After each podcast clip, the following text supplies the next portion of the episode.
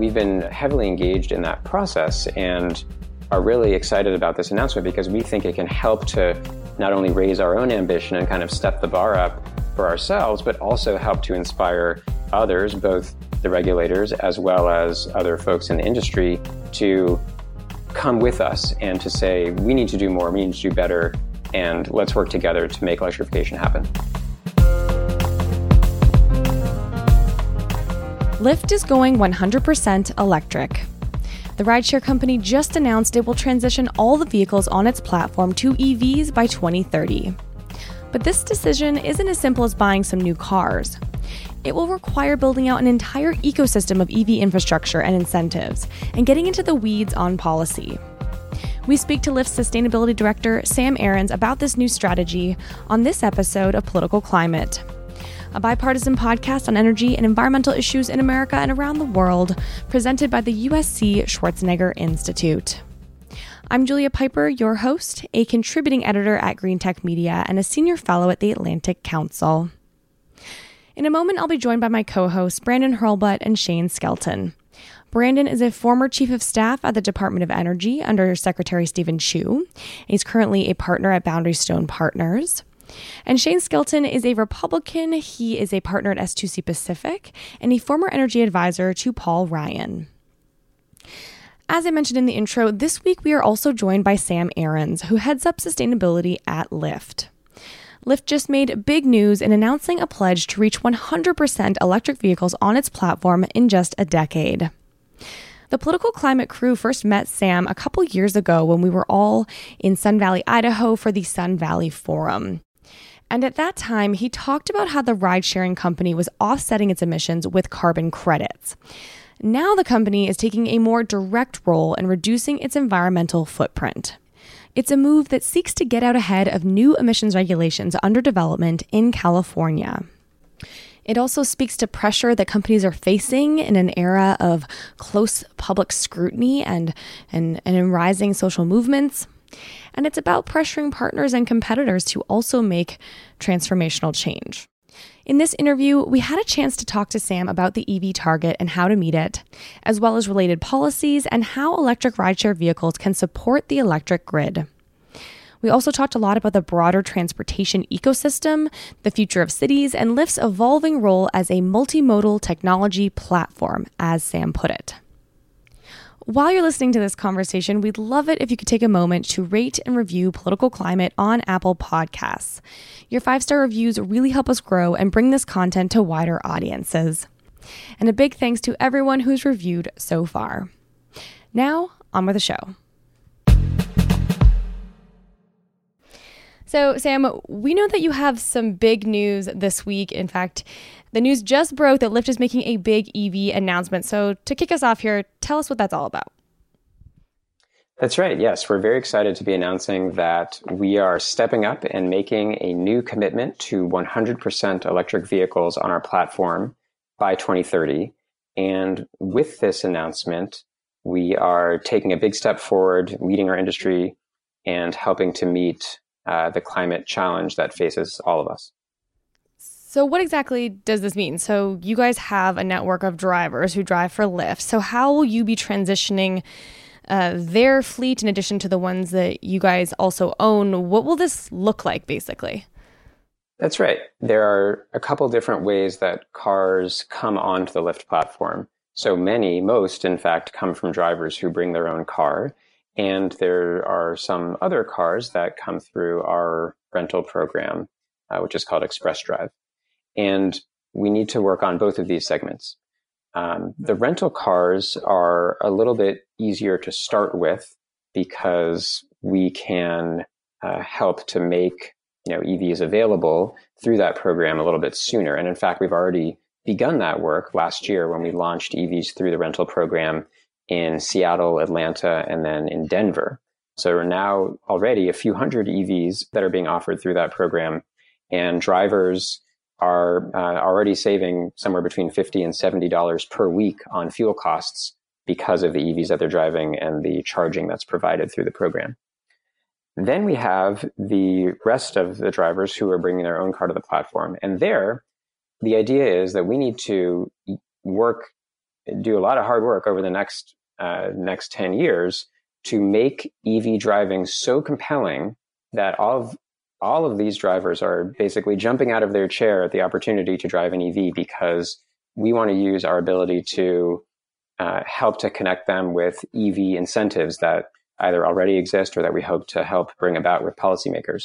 We want to connect them with auto manufacturers, and we hope to be able to you know negotiate uh, to help break, continue to bring the cost of EVs down. We want to connect them with charging providers to help to make charging for them reliable, affordable, ubiquitous, and convenient.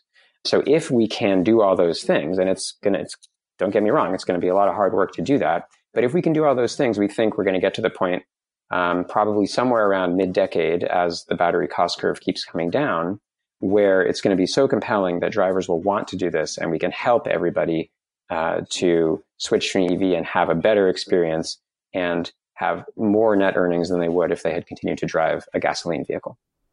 I think that's what's so interesting about this announcement is that that piece especially speaks to a broader ecosystem shift and a broader change, which will require input from policymakers, I think automakers, yourselves, drivers, consumers. So it's really interesting that you guys are taking that on. And we want to dig into that a little bit more. Uh, first, I just wanted to tackle uh, the carbon neutral offsets program you had. Discuss what happens to that amid the announcement and amid this shift to 100% EVs by 2030. That's a great question. So, taking a step back and kind of thinking about the climate situation more broadly, you know, today transportation is the largest source of emissions of greenhouse gas emissions that there is, at least in the United States. And so, if we collectively want to solve the climate crisis, we've got to solve the transportation emissions problem. And eh, almost by definition, there is nothing that can offset the transportation emissions because it is the biggest source of emissions. So what that means is, you know, we could continue to purchase carbon offsets indefinitely and in a way that would neutralize our own, you know, emissions or, or the emissions that are coming from our platform. But that would, in a way, that would be sort of the easy thing to do. And we don't want to do the easy thing. We want to do the hard thing. And we know that doing the hard thing, which is to actually work to help drivers electrify and to actually drive down those emissions through the vehicles that are being driven can catalyze the change that you're talking about throughout this whole ecosystem and help to make this not only something that works for people who are driving on a Lyft platform, but also helps to create a virtuous cycle where everybody can benefit and all drivers and eventually all of transportation can electrify and drive those emissions down to help solve the climate issue. Hey Sam, this is Brandon. Uh, congrats on the announcement. I'm a, a, avid Lyft user now. I'm even more proud of that today. I don't even uh, own a car because of rideshare. like, I'm wondering, um, what are some of the policies that you think you will need to execute on this um, ambitious goal of you know all EVs by 2030. And there's a lot happening on Capitol Hill right now. Uh, there's some activity around the surface transportation uh, bill and infrastructure conversations. Will you be engaged in those conversations right away, trying to push some of your policy changes? Yeah, we do hope to engage in, in a very deep and meaningful way with policymakers at all levels uh, of, of government, ranging from federally to states to even city and, and regional and local governments. We had a really great example last year where in Colorado, we were able to work with uh, Governor Polis and uh, members of the state legislature and the energy office there to modify the policy or the, really the law uh, around the state's electric vehicle tax credit and make it available to rideshare rental fleets. And so the result of that was that that basically unlocked our ability to go ahead and launch electric vehicles in Colorado. So it was a really great example of the private sector, government, you know, public sector coming together and saying, hey, you know, we, we recognize there's a problem here with these transportation related emissions. Let's work together to do something about it. And we actually were able to change the law and boom, within, you know, several months, we were able to roll out the largest EV deployment we think in North America, um, at least as it relates to, to rideshare rental fleets. And you know that program is now up and running today. So we hope to be able to uh, use that as inspiration and replicate that with other policymakers around the country and, and also continue to you know weigh in as legislation is being considered at all levels to say, you know, how do we work together to solve these problems? So, as the journalist on the podcast here, I think I'd be remiss if I didn't point out some of the early reporting we've Wait, seen. Shane's not a journalist. No, shocker. Uh, fake news. Fake, news. yeah. What I was going to say is, um, you know, we've seen some reporting uh, that California lawmakers and regulators in particular have been looking at, you know, this shift to EVs for rideshare companies as a way of tackling greenhouse gas emissions. And I know you guys are thinking about this deeply, Sam, as you just described. But for our audience, just some context that the California Air Resources Board is currently crafting new emissions regulations for ride hailing companies, and they could be presented by the end of this year and take effect, I believe, in the 2023 timeframe. A 2018 CARB study found that rideshare vehicles produce about 50% more emissions than the average passenger car in the state on a per passenger mile traveled basis. These additional emissions stem primarily from deadhead miles, or the miles that are driven by the driver on their own in between picking up and dropping off passengers. Rideshare drivers also spend more time idling in between trips. This same study by the Air Resources Board found that transportation networks such as Uber and Lyft produce about 1% of California's greenhouse gas emissions for the light duty sector. And for context, the light duty sector makes up around 30% of California's total greenhouse gas emissions. So, rideshare service companies are not the biggest polluters, but they do have a footprint, and there's a concern that these emissions will continue to increase over time as ridesharing becomes even more popular. Now, COVID 19 has changed commuting habits and caused rideshare to decrease in recent months and weeks, but we're already starting to see that activity pick back up. Separately, a study by the Union of Concerned Scientists pointed out that ride sharing also has the potential to take ridership away from public transit by keeping people in cars. So, as a result, California is currently working on what I understand are the world's first regulations to reduce the climate impacts of ride hailing. And so, Sam, with that long windup, I want to ask you what do you make of this policy push here in California, and how does it align with what you are trying to achieve? You know, honestly, we think that's great. Um, and we've actually been very engaged with the California Air Resources Board uh, as it has been working through its regulatory development process on something called SB 1014, uh, Senate Bill 1014, which is a law uh, that was authored by um, Senator Nancy Skinner in 2018, which requires the board to come up with uh, greenhouse gas reduction targets and electrification targets for the ride sharing industry. So we've been um, heavily engaged in that process and are really excited about this announcement because we think it can help to not only raise our own ambition and kind of step the bar up for ourselves, but also help to inspire others, both the regulators as well as other folks in the industry to come with us and to say, we need to do more, we need to do better, and let's work together to make electrification happen. Yeah, Sam, earlier uh, Julia used the term ecosystem, which I love because I, I, think it's really difficult to think about how EVs can impact society without thinking about the charging and the ecosystem and the, the grid ecosystem and, and all that. So, a couple questions, one sort of more immediate and one longer term. Um, I'm trying to think about how commuters and, and, your typical Lyft users will view ride sharing uh, in a post COVID world. And I'm going to guess that they're going to view it as safer than traditional forms of mass transit, or at least they're going to be exposed to fewer individuals. And so, have you thought about how to work with mass transit agencies or municipalities to better integrate, you know, Lyft into the system and, and make sure that riders have the options that they need, that they feel safe with, and that they can get from point A to point B?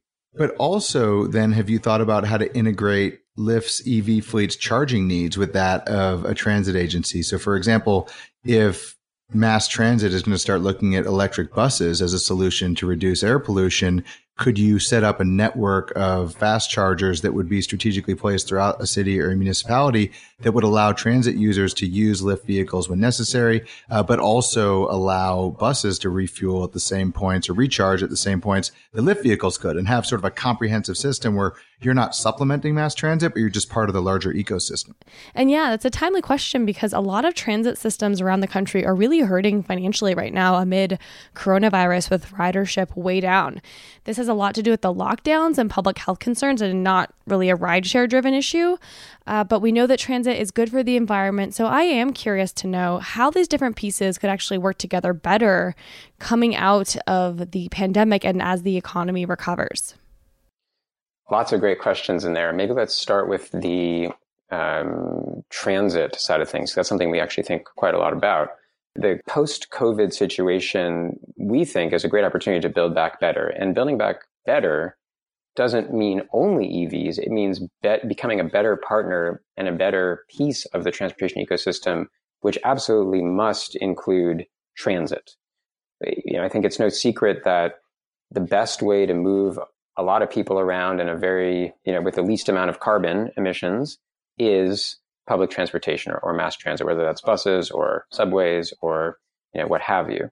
Um, we're really excited about that because we already, before the whole COVID situation started, we had already uh, started integrating transit information into the Lyft app directly. So it can become almost a one stop shop, you know, where you can say, all right, I'm trying to go from point A to point B.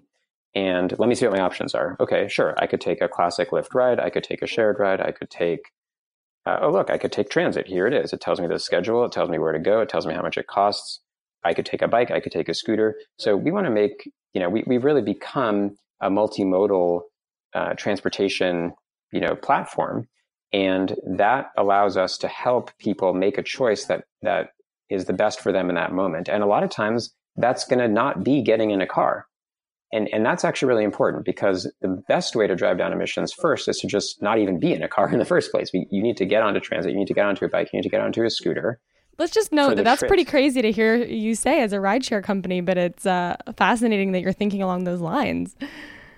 Absolutely. I mean, you know, look, if, if we don't disrupt ourselves, someone's going to disrupt us. And we know that that's the most, you know, the least carbon intensive way to get around. We want to become the place that people go to when they have the need to travel.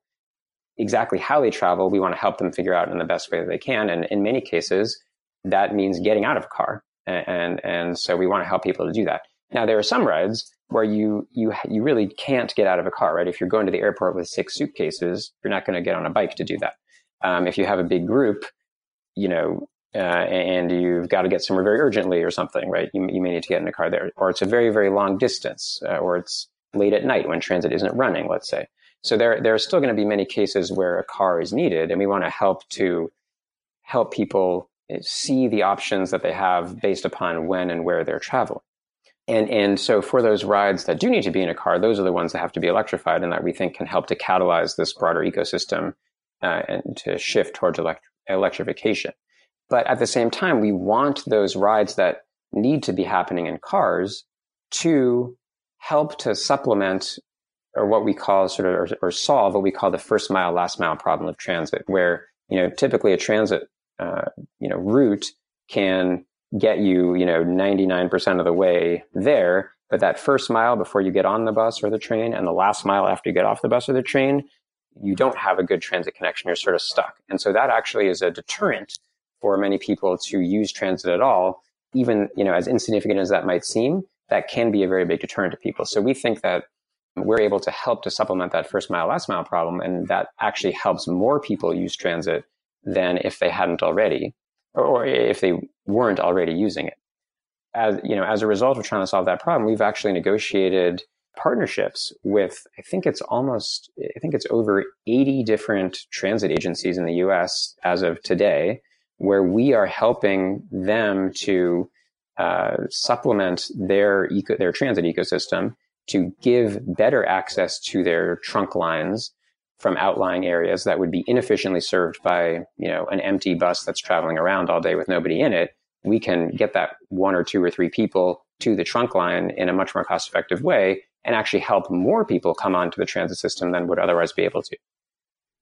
Interesting. I mean that's funny because that's actually how i use lyft a lot is i take it to the santa monica train station to go all the way downtown and so interesting that you're actually connecting up with agencies on that. What does that look like? I know I know Shane asked a question about charging, but quickly, what does that look like when you partner with these agencies? What does that result in for the user?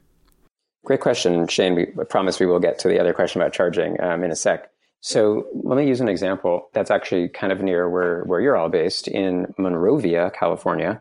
We have a partnership with, um, I think it's called the Go Monrovia program, where essentially we are helping to helping the agency be, basically operate more efficiently, right? So there's these sort of more outlying areas, more suburban areas or, or exurban areas where um, buses that were traveling those routes were almost always empty. And what we've been able to do is to have the transit agency pay for um, a subsidized Lyft ride for somebody who's in one of those outlying areas. And I, I, I want to say that the stops, the, the places you get picked up are the same kind of as the, as the former bus stops. And then it brings you from there back to the main system. So that way, you know, it costs significantly less for the transit agency to send, you know, to go get that, that one person or those two or three people per day who need it, bring them into the transit system and then they can stop running that very inefficient bus route. So they actually save money while at the same time bringing more people into their transportation ecosystem. Got it. Well, did a bit of a deep dive there on how Lyft would interact with other modes of transit, but I think Shane, you raised that interesting question about how Lyft and other ride sharing services could partner with public transit on the EV infrastructure piece. Do you want to just reiterate that question? Sam, so just from a practical perspective, if Lyft is successful in deploying a 100% EV fleet, and, and, frankly, you know, some transit agencies are trying to make their buses uh, EVs as well, um, have you guys thought about working with transit agencies, not just as you have in the planning phase now for how to get people from point A to point B, but to make sure that charging infrastructure is available throughout the cities or, or exurbs or the areas that you're operating in so that your drivers can actually do all the things they need to do and get from point A to point B without having to go far out of the way to charge. Do you think that municipalities you've worked with think about that charging infrastructure as part of their responsibility if they want fewer transportation related emissions in their in their communities. I think you're absolutely right that charging is sort of the chicken to the EV egg. We we absolutely need a lot more charging available, not just for ride sharing, which remember is only you know one or two percent of, of vehicle miles traveled on the road today. But we need a lot more charging if everybody, both people driving their own cars and and buses and trains and everything, to become electrified. So how do we do this? Um, I think there's a few ways that we're we're working on it already, and I think there's a lot more that we have to do. So we've already signed partnerships with both Electrify America and EVgo to help provide uh, access to charging through their networks in the cities um, where we so far have deployed uh, our uh, rental EV rental program through Express Drive. Now that's just a very very first step, and we think that you know, those partnerships will clearly need to be expanded, and there are probably many others in the ecosystem need to be brought into the conversation as well, so that we can ultimately be providing uh, more ubiquitous charging, really have more charging be built, and work on the pricing and, and make sure that it's you know responsive to grid needs and all that fun wonky stuff that we can we can get into. Um, but you know, some of those partners, yes, do probably do need to be transportation agencies and local governments right? They control the permitting for where charging stations can go. They have their, you know, local emissions reduction goals, for example. So I think everybody has to be part of this conversation. We have to work together to figure out where is the charging needed, both by ride sharing and other uses. Um, and then how do we streamline the permitting? How do we work with the local utility to build, you know, the back end, uh, you know, grid, a piece of the grid up to where the charging goes, et cetera, et cetera. So I think this all needs to be figured out. We don't we don't know exactly how it will work, but it's going to require lots of conversations, lots of partnerships, lots of collaboration, um, all up and down you know the country to make this happen. Well, you mentioned getting wonky, so I wanted to touch on that quickly because uh, this time last year, I think it was, I was covering a piece for Green Tech Media uh, with some EVgo data talking about how rideshare services like Lyft and Uber were offering more EVs, boosting the need for charging. But that EVgo had data showing that the charging was actually happening at times that would benefit the California grid, specifically during these curtailment hours when solar is really shining and it can't all be used in the middle of the day. Um, and it happened to be that that's when these drivers would be plugging in because they'd be getting ready for the evening rush, say. Um, that was a year ago. Uh, do you have any more data to back that up, or what are the charging patterns and how could they possibly benefit the grid? That's my understanding as well, and I, I remember seeing that uh, that EVgo study that you referenced. You know, essentially, you're right. The, the busiest times when rideshare is happening is the morning commute and the evening commute. You know, obviously not during COVID when people are working from home, but um, but normally that is the case. And and that's exactly right. What it means is that in a place that has a lot of solar production, like California or you know Sunbelt states or wherever it might be, the when, when the drivers are kind of taking their break um, in between the morning and the evening commutes, that would be a natural time to, to charge, and that is when solar production can be the highest, or or is the highest. So it, there is, I would say, a, a, nice kind of synergy there between when charging might need to happen and when there may be excess solar that would otherwise be curtailed. Um, I think we need to get to you know much higher penetrations of EVs before they would you know be a big dent noticeable in, in the belly of the duck curve, so to speak. But um, but yes, I think that if we are able to get to where we are trying to go here, and we can catalyze a broader shift in the entire transportation ecosystem, then I think absolutely that was, is a very important effect that will help to make renewable energy even better for the electricity grid.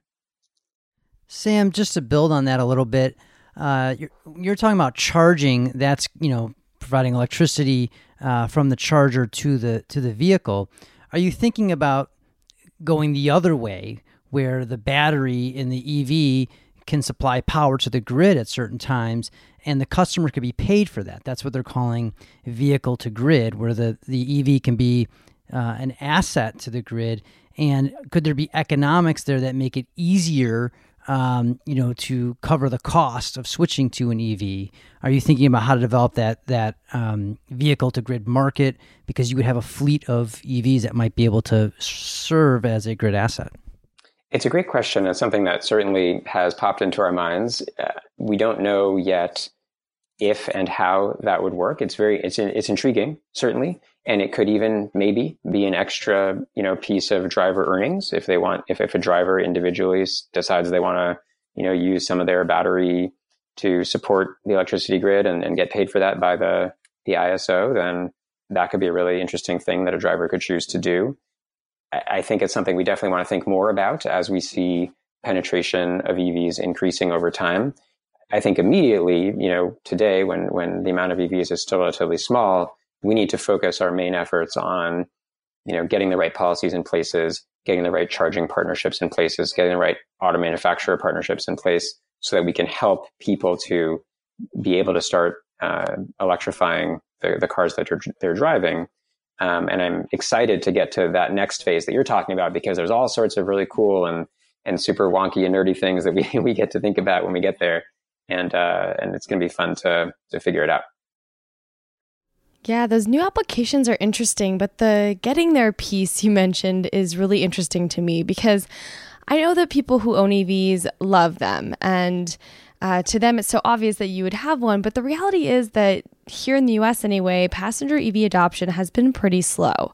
Tesla's been doing well, but last year, if you removed Tesla, there was actually little to no EV growth among all the other automakers. So so, to put a finer point on it, Sam, what do you think Lyft can do to get individual drivers excited about going electric in a way that maybe hasn't been done yet?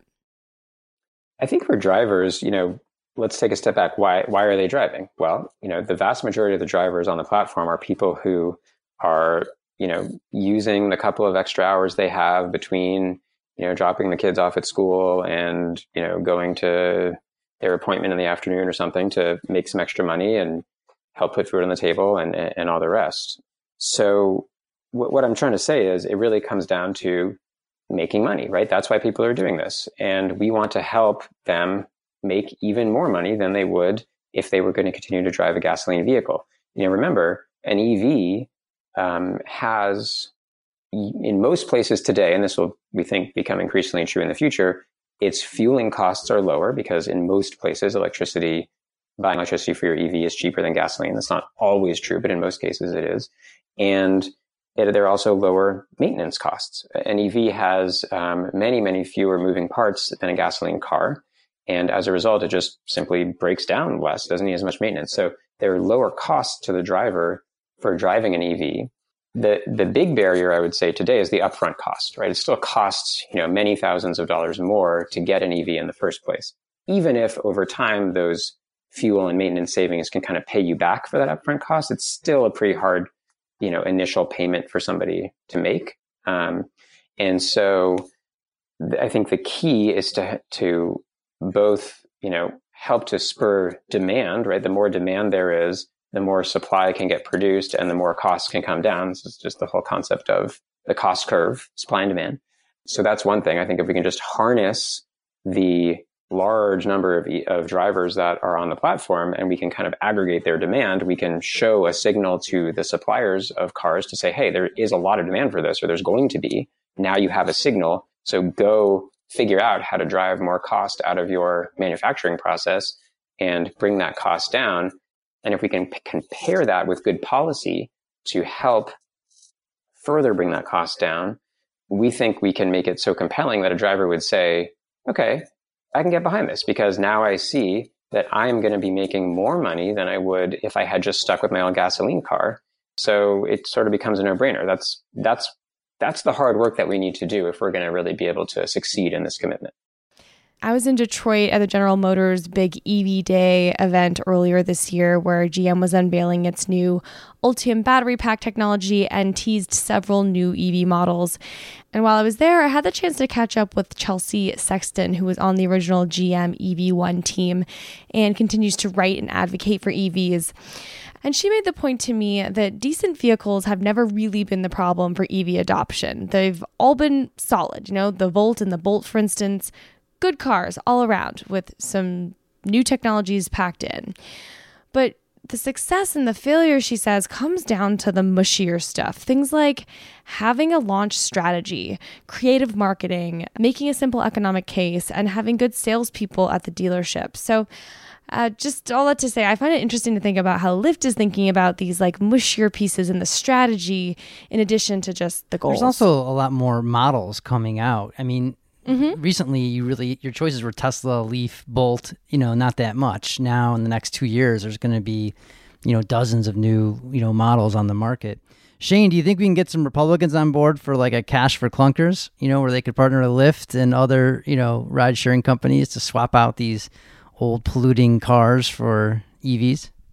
You know, I, I, don't know. We've talked about that a lot, and I've been trying to think about, you know, how you would pursue a policy like that in a way that is like clearly, you know, bipartisan and no one feels like you're trying to sneak, quote unquote, you know, sneak something into to something else. But maybe focusing on EVs and also, you know, domestic content requirements or something like that, where you can credibly make the argument that you're trying to not just, you know, protect the environment and clean the air, but also uh, stimulate sales of products that are going to be made or mostly made or assembled in the U.S. at a time when you know we have a lot of, of blue collar labor and a lot of our factories um, either not doing well just because of, of, global macroeconomic circumstances or also because of recent COVID related shutdowns and, and, people needing to get back to work. So that's kind of a dodge, but it's not intended to be. I was just trying to think of how you would package such a proposal in a way that you accomplish what everyone wants. Republicans are going to say they just want to get people back to work ASAP.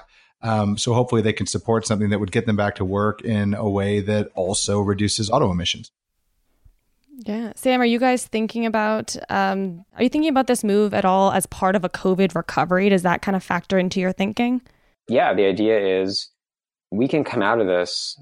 Let, let me back up. If we can come out of this and try to achieve multiple goals at once, that just basically seems like the right thing to do. We want to come back, build back our economy, bring jobs back, bring manufacturing back, and while we're at it, do the work to solve climate change at the same time.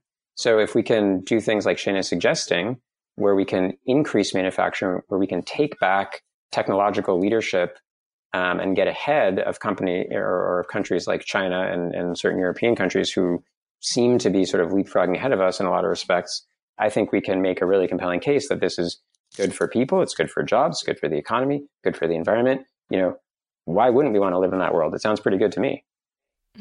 And yeah, just a flag for our audience that we had Representative Debbie Dingell on, as well as James Chen at the automaker Rivian, talking about very similar things, how they're trying to seize this moment to, yeah, have the U.S. automakers really uh, dominate and have the product out in the market, both here and abroad. So, uh, flagging that for anyone who wants to listen and learn more. A couple final questions for you, Sam. Um, the Environmental Defense Fund, I believe you are partnering with and trying to achieve this 100% EV target by 2030, as well as uh, EV 100, a, a coalition that Lyft has joined. Quickly touch on how they will help you reach this goal. Definitely. Well, we've had a, a partnership with, with the Environmental Defense Fund, EDF, for, for some time. Uh, they've helped to advise us on various aspects of our environmental programs. And um, here, they really played a big role in helping us to figure this out and kind of, in, in a way, um, help advise us on on what are all the pieces of this plan going to need to be. I mean, I think you know the aspiration is this bold statement that we're going to go for 100%. We're making a commitment. Um, it's very exciting, but really, you know, there's there have to be a lot of details and a lot of thinking behind that statement because it's not an easy problem. And, it, if it was, it would have been solved already. So again, we're doing this because it's hard and we're working with experts like our, our friends at Environmental Defense Fund who have been helping us to really think through, okay, how do you, you know, work with auto manufacturers? How do you work with charging providers? What are the policies that may need to be put in place? And how do you best go about advocating for those um, and bring the sort of expertise of the environmental community to help to make this happen. So we're, we're very excited to work with them. EV100, as, as many folks probably know, is kind of the flagship uh, business initiative uh, organized by the Climate Group out of the UK, where forward looking companies who uh, are on board for the goal of 100% uh, EVs have come together to sort of declare that this is what they're going to do, this is what they're going to commit to, and then work together to bring about the changes um, that need to happen across the whole ecosystem to make that happen. So we're joining EV100 as well, very proudly, and that we think that's going to help us to kind of kickstart our efforts in a big way. So, to pull a few different pieces together here, can you explain what Lyft is? Obviously, it's a ride sharing company and you do carpooling, but now Lyft is also this multimodal transit service, as you discussed, and you're taking a more active role in EV policymaking. So, what does this all say about the company's grand vision and really what kind of company Lyft is and wants to be?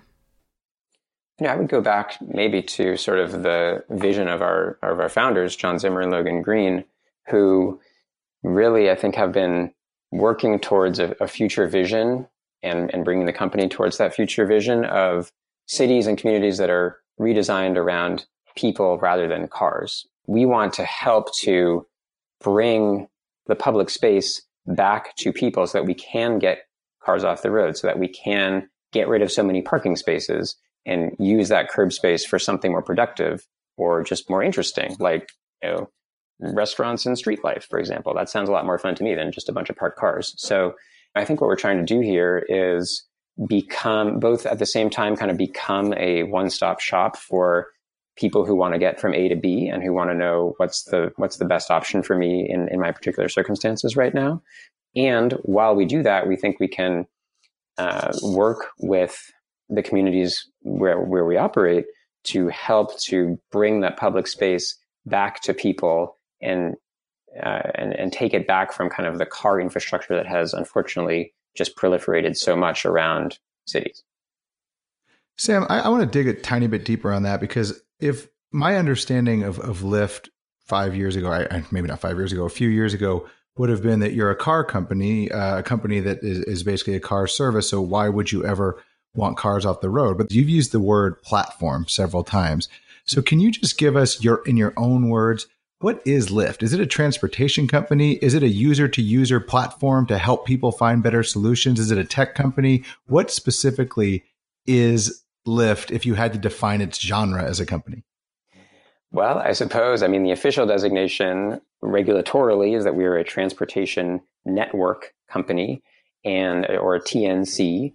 And uh, I think in a way that sort of captures it, that it's, it's a person to person technology platform that connects people who want to go somewhere with somebody who has the ability to take you there.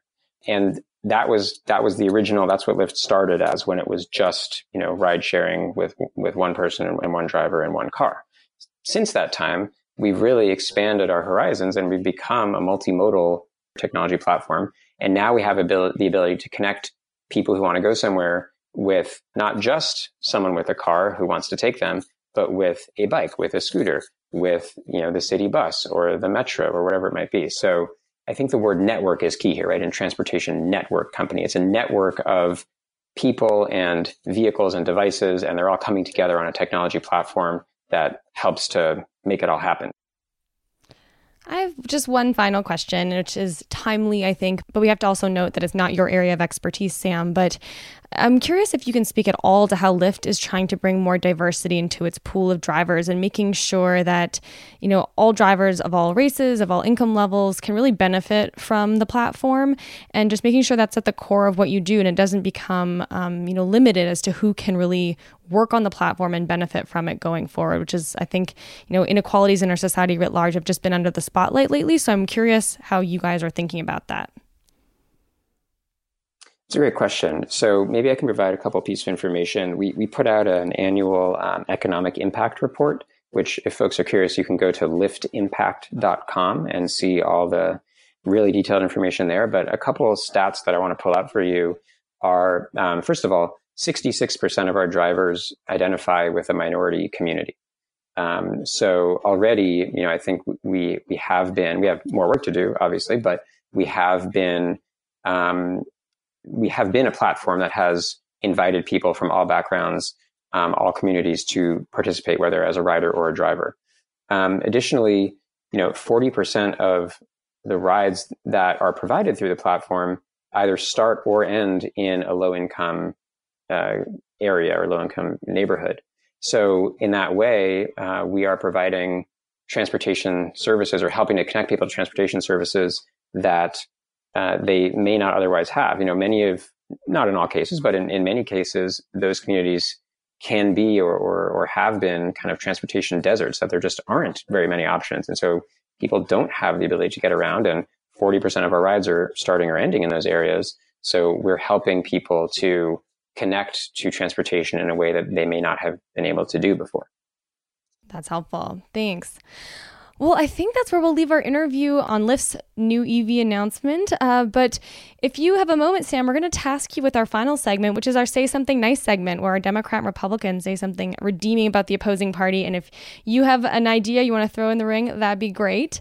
Brandon, we'll go to you first to kick us off for this final segment of our show. Mine's a little bit of a uh, of a stretch today. The Wall Street Journal published uh, a, an op-ed. So I, I guess that's kind of conservative, right? Because the Wall Street Journal is like considered a conservative publication. So, yeah. The editorial team is uh, probably conservative. Um, and the op-ed was published on Friday, and it said um, it's the title is "It's Not Too Late to Save the 2020 Election." And what it's about is nine things that we could do as a country to ensure a safe and fair electoral process in November. Because if you look at what's been happening, Wisconsin was a disaster. Last week, Georgia was a disaster. People standing in line for hours and hours and hours, machines not working. You know, right now, Joe Biden's leading in the polls. But if that comes back a few points, uh, then this thing could come down to a few thousand votes in either Wisconsin or Arizona. And so I'm really concerned that we're going to, whether we're going to have a safe and fair election that is going to stand up in a peaceful transfer, transfer of power. And so I thought this article was one of the best things I've read in a long time. Very simple nine steps that we need to do to preserve like the foundation of our democracy, which is a safe election. Is that the headline of it? Nine steps to save yes. our democracy? It, it's the headline is it's not too late to save the 2020 election. Got it's it. written by a Stanford law professor. And there are things that should be bipartisan. All of the nine steps are things that we should be we should agree on as Americans. Got it. Shane, do you have one? I'm actually glad Brandon went a little bit rogue because mine is also not, you know, traditional in the sense of, hey, I like, you know, Senator so and so because this bill is fantastic. Um, but mine is about Bryan Stevenson, who is um, an author, a lawyer, um, someone who's fought for civil rights and, and, equal justice. And the reason for that is that I recently watched the movie Just Mercy, which um, is about his experience as a young lawyer in Montgomery, Alabama. And for people like me, people who grew up um, in white suburbs, it's just very difficult for anyone to tell me, you know, that things can be difficult in black areas or, or more difficult for, for black kids and, and all that sort of stuff. It's hard to understand that because you haven't experienced it. So I really enjoy storytelling. I like films. I like music. I like things where people can use a format that they're very talented in. Uh, to try to help you feel something or see something different than what you've experienced in your life.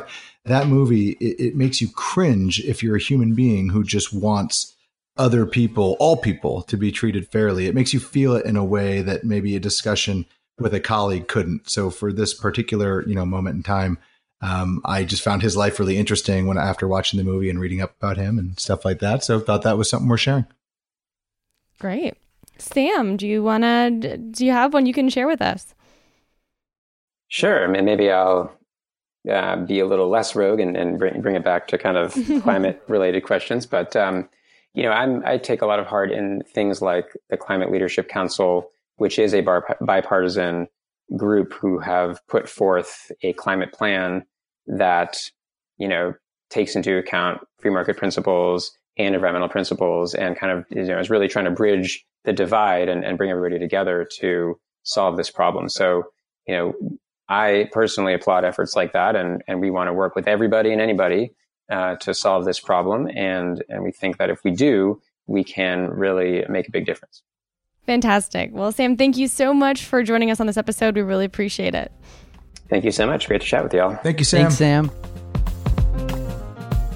As a follow up, co founder and president of Lyft, John Zimmer, did not give a definitive answer on a press call Wednesday when asked if Lyft would bar drivers using gasoline vehicles from using its platform starting in 2030. Instead, he said it's simply incumbent on Lyft to make driving an EV so much more compelling. He also noted that Lyft could be collaborating with automakers to make an EV that's designed specifically for ride sharing, so that could be an interesting one to watch. Thanks so much for listening. And again, if you have a moment, we'd love it if you could rate and review Political Climate on Apple Podcasts or wherever it is that you listen. We're available on pretty much all of the listening platforms. We're also on Twitter at POLI underscore climate, so feel free to reach out to us there. We always love that. And that's all for now. Thanks again, and until next week.